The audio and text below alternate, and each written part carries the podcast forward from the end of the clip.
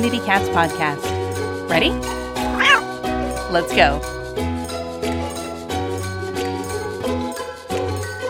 Welcome to the Community Cats Podcast. I am your host, Stacy LeBaron. I have been involved helping homeless cats for over 20 years with the Merrimack River Feline Rescue Society. The goal of this podcast is to expose you to amazing people who are improving the lives of cats. I hope these interviews will help you learn how you can turn your passion for cats into action.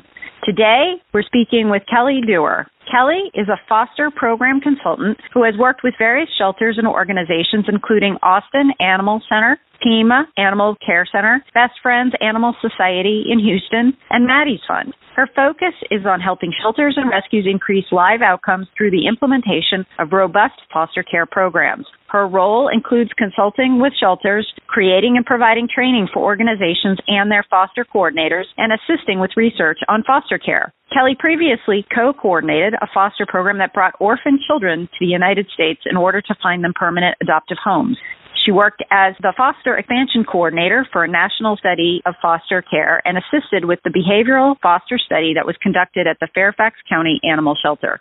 Over the years, her family has provided care for dozens of foster pets. Kelly's work has been featured in many national publications, websites, and networks, including Animal Sheltering Magazine, the Huffington Post, Best Friends Magazine, Bark Post, iHeartDogs.com, HuffPost Live, and Fox News. Kelly has presented at various national conferences, including the Best Friends National Conference, American Pets Alive, and HSUS Animal Care Expo. Kelly, I'd like to welcome you to the show. Thank you so much for having me. So we're going to be talking about all things foster care for cats today. But first, you touched upon it a bit in your bio, but how did you get the passion for cats? It looks like you were working with orphan children, so you've got a passion for helping children. Why the switch and the interest in foster care and animals? It's kind of an unusual story. Well, first, I am a lifelong cat lover.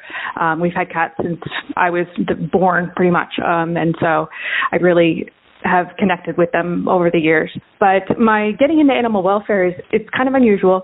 I kind of liken it to if animal welfare was a building and I was kind of poking around in the back alley and all of a sudden this like secret door opened and it kind of whooshed me inside.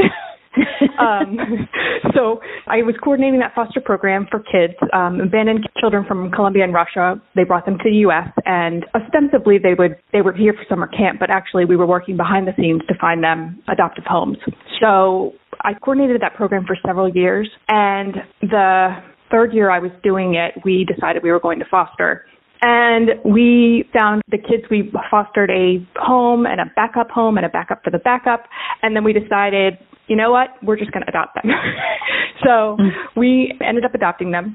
And fast forward to 2013, my daughter was looking to go into the field of animals. She wanted to be a groomer. And I was looking for something we could do together, you know, to kind of build our relationship and also something that would help her with her career. And we decided to start volunteering at the Fairfax County Animal Shelter. And at the same time as we started, Tawny Hammond took over as director and Kristen Auerbach became the deputy director right around the same time. We started volunteering. They began a short-term foster program, weekend foster, and we were the first people to sign up. We took the dog in the shelter that was the most stressed out. It was a dog named Mocha. She'd been there for 7 months. She was really having a difficult time.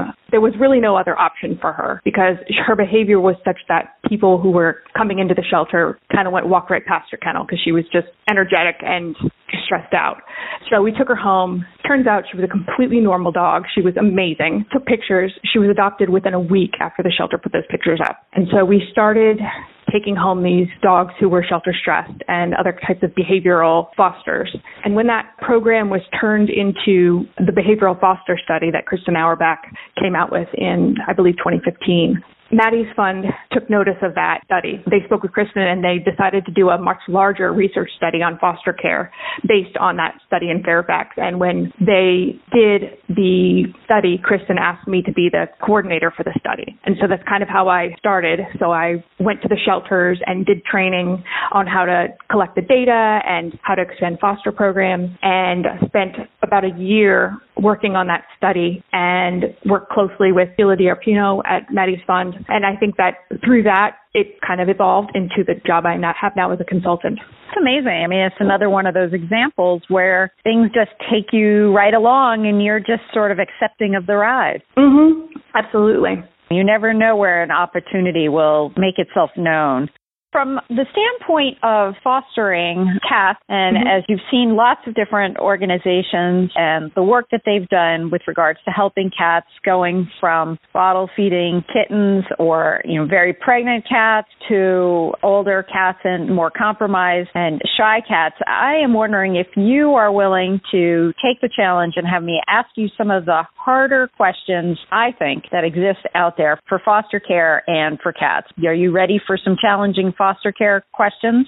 Yes, absolutely. And what I meant to say earlier is that at the same time as we did the dog behavioral study, the shelter was also putting cats into behavioral foster care. So that is something that I am very passionate about. We saw some amazing changes from shelter to home. And probably if we had turned the cat foster behavioral piece into a study, I think we probably would have been able to save 100% of those cats, or at least we were. I don't remember any cat who was put into behavioral foster during those years not having a live outcome.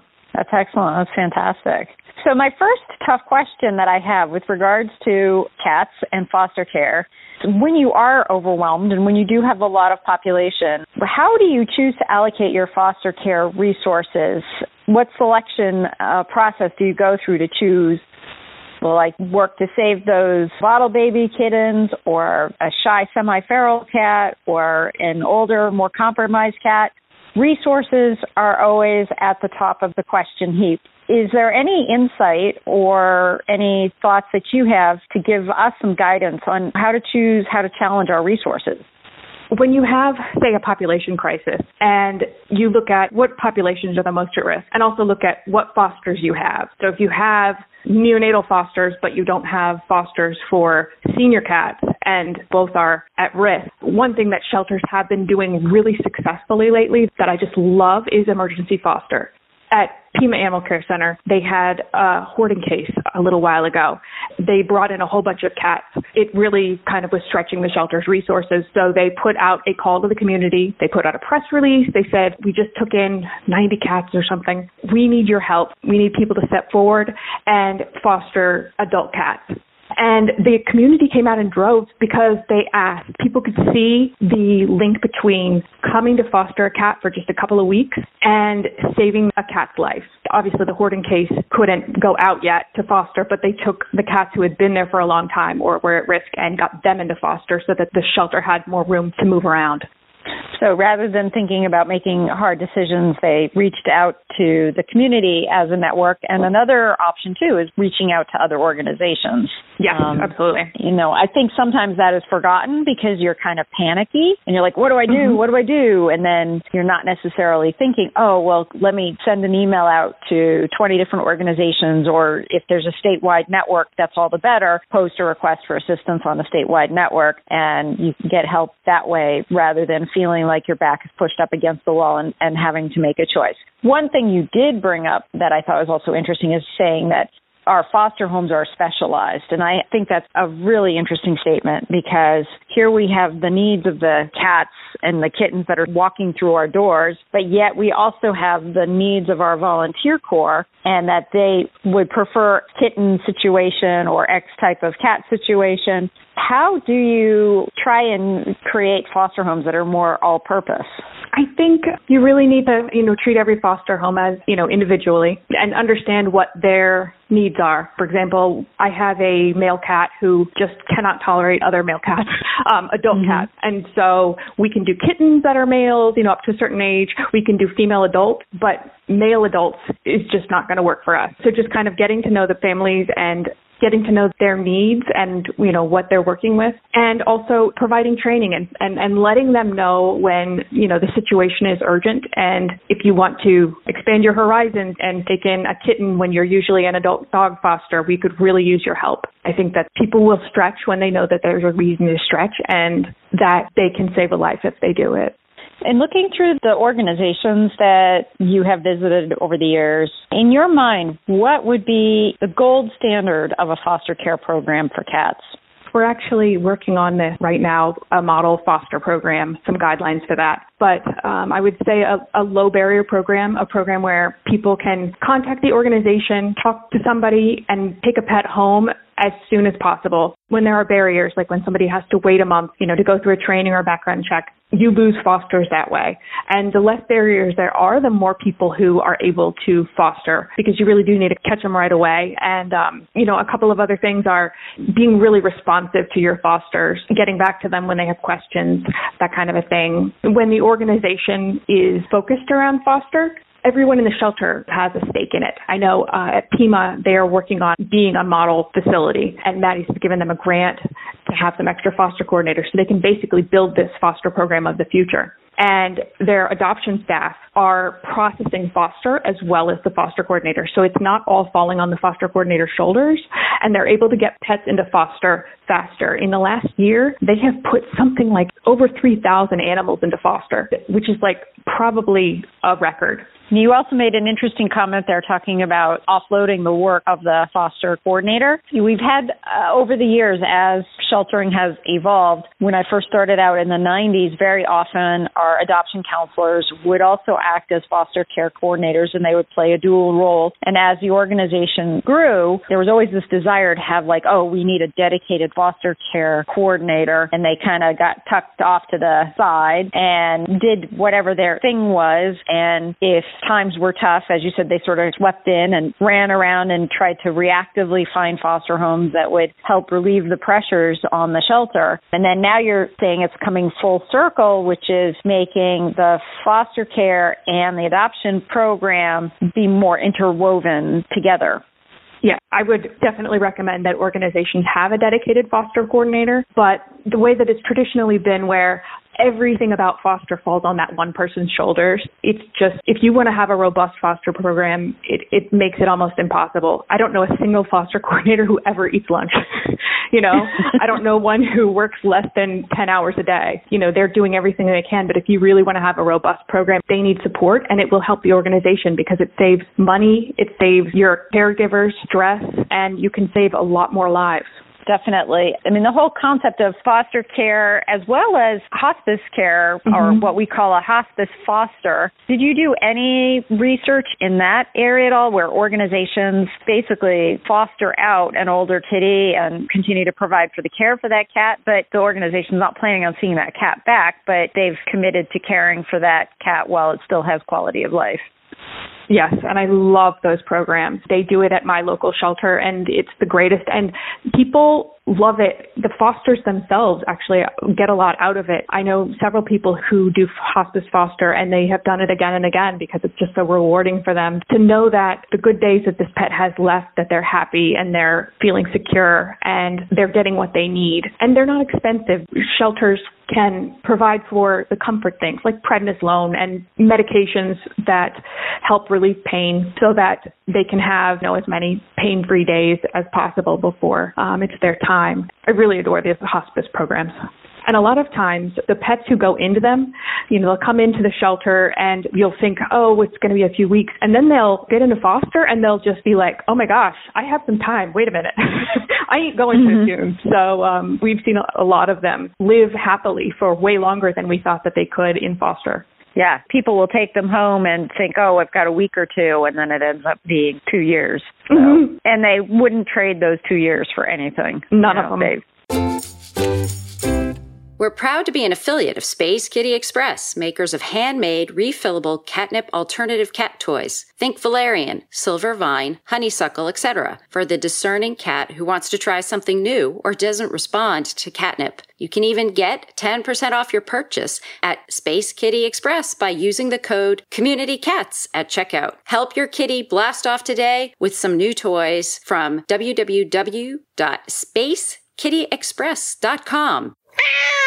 Did you miss the 2018 online cat conference that we held in January? Or would you like to share some of the conference webinars with friends? You can now purchase the presentations and share them with colleagues and friends. Just visit our recordings page, which is under the resources tab, to access webinars from some of the leading personalities in feline welfare today. They're sure to give you and your cat-loving friends great ideas on ways to help even more cats. Check it out at www.communitycatspodcast.com. If you had all of the foster care coordinators in the country in a room and you wanted to offer a couple of tips and advice to help them get through the tough times as well as the good times, what would those tips be? That's a good question. Ideally, I would want the person who is managing the foster program and the social media staff in the room with them, because there's a couple of concepts that I think are really important. One is that social media and foster care are hand in hand. One of the things that I've been looking at is foster programs that are really large. Like, what are they doing that other foster programs aren't? When I do consults, a lot of times people will ask, how do I get more foster caregivers? And I'll go and look at their social media. And there's literally nothing in social media about foster care. So they're looking at their existing pool of fosters in order to get more fosters. But what they need to do is kind of expand that and ask the public if they will foster for them and tell them why they need them. Social media coordinators are really important in this. I've looked at the 7 shelters that I think have some of the most robust foster programs, and I went through their social media for a solid month and just tallied how many times are they talking about foster care. We're talking about they're asking people to become fosters. They're saying, here's Henry, and he's a great dog. He's available for foster or adoption. They're telling stories about pets in foster, putting pictures up of pets in foster, basically working foster into the conversation. And so these shelters are talking about foster care in 30% of their posts. So these guys are also posting 4 to 5 times a day. So they're talking about foster care every single day on social media. And what they're doing is they're changing the culture of their community. They're making it normal. They're making it something that their community does and something that's not scary for people to apply for. And I think that that's really, really important if you want to build a foster care program. So your foster coordinator and your social media, to build a large foster program, they need to work together. Also, administrative staff to really support the foster coordinator and understand that if they really want a robust foster care program, which can help the entire shelter and all of the animals and people in it, that they need to see how they can get support for their foster program, such as using your adoption counselors as also foster, being able to place animals in foster, that kind of a thing. I think that's incredibly valuable information. I agree with you. The story around foster care has really taken a back seat because everybody's so interested in sharing the successful adoption story or the rescue story, and then the foster care story kind of goes on the back seat. What about foster homes being adoption ambassadors? This is one of the things I'm most passionate about. As a foster care provider, one of the things that we did, we fostered these behavioral dogs, and some of them had special needs, and they, needed to be in a home without cats, or I would prefer to place them in a home without small children or something like that. So the foster caregivers for the shelter really worked hand in hand with the shelter to market these pets, and so we would take pictures, we'd make videos, we'd tell stories, and these guys were getting adopted to the best families in 3 weeks or less, because we were working together to help market these pets for adoption and telling their story. So if you set the expectations with the foster caregivers that, you need their help taking pictures and telling stories and letting you know what this pet is like so that you can promote this pet on social media and make sure that the pet has a great bio and that kind of thing, I think that this can really help adoptions as well. It's especially important for those guys who say you have a cat in a shelter who's just really scared and just doesn't show well. And they did this a lot at my county shelter where, the pet had been there for a couple of months and wasn't showing well. And so they would say, you know what, can somebody foster this cat for 3 weeks? And it would go to a foster home and it would become a totally different cat. Every time, within hours or days, the cat would relax. It would show who it really was. They were able to get pictures. They had somebody who could talk to potential adopters about that cat and say, hey, this is what this cat is like. You might see this at the shelter, but here's what it's going to be like in your home. And that has been so important for getting adopted these pets who are challenging to find adopters for. What are your thoughts about foster-only organizations? Have you done any work or had any experience with those kinds of organizations? Do you mean organizations that don't have physical locations and just have pets all in foster? Yep. Actually, I am on the board of one. And it's pretty fantastic to know that all of the pets, you know, are in the least stressed environment that they can be. It can be challenging because sometimes a foster will, you know, at the last minute have a change and you'll need to juggle. But I think that it's pretty much the ideal situation. And what we see happening in the future is that as we start saving more lives, foster care will become the standard of care and shelters will become more like way stations so that pets will be in foster care where they will be able to get the marketing that they need, where it will be a little lower stress. And the shelter building will be there for transferring and that kind of a thing. But foster is the most humane and cost-effective solution. And that's where I'm hoping it will go. I think that's a very intriguing idea, very interesting, because I know there's lots of questions around the future of sheltering. And obviously, having a whole slew of animals in one big building is not ideal, but yet it also seems to be the place where people do go to adopt their cats or dogs. But the foster care model is one that could definitely become our go-to option from a cat standpoint and be able to show the cats a whole lot better in a home environment than in the stressed out caged environment. It's really hard to have cats feel comfortable, whether it's cageless or a caged environment in a shelter. So, you know, the home environment is the best way to go. And obviously then you've reduced disease issues and that kind of thing. So I think that's a fantastic idea. It's very exciting to me, and I think that, you know, it would require helping foster caregivers learn about marketing and obviously having some pets on the adoption floor, just not ones who are stressed. Kelly, if there are folks who are interested in finding out more about the work that you're doing, is there a way that people can find you? And I also wanted to bring up that you had access to some great template information, and I don't know if that's available to the world at large, but you do have access to some valuable template information with regards to foster care, and I don't know if people can get that information through you. Yes, absolutely. My email is Duer, D-U-E-R, at c.maddiesfund.org. You are welcome to email me, and I'm happy to send you a link to the box folder. We've got tons of different documents in there, things like manuals, program SOPs, examples of programs, and the most ironclad foster agreement in existence, which has been reviewed by district attorneys in about 4 or 5 different counties in the U.S. So tons of resources I'm happy to send out to you. Also, you can message me on Maddie's Pet Forum. I'm on there as Kelly Duer. Is there anything else you'd like to share with our listeners today, Kelly? Can't think of anything. I really appreciate being on this show, and thank you so much for having me.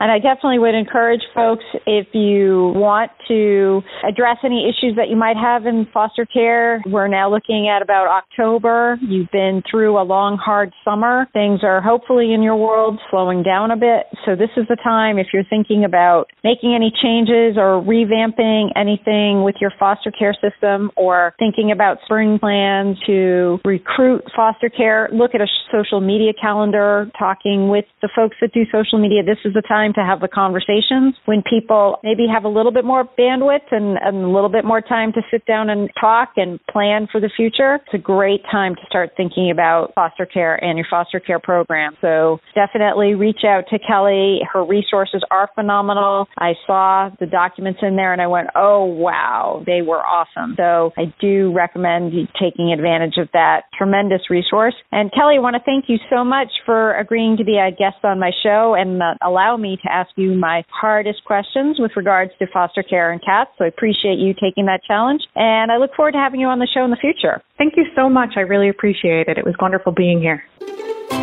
Thank you for listening to Community Cats Podcast. I would really appreciate it if you would go to iTunes, leave a review of the show. It will help spread the word to help more community cats.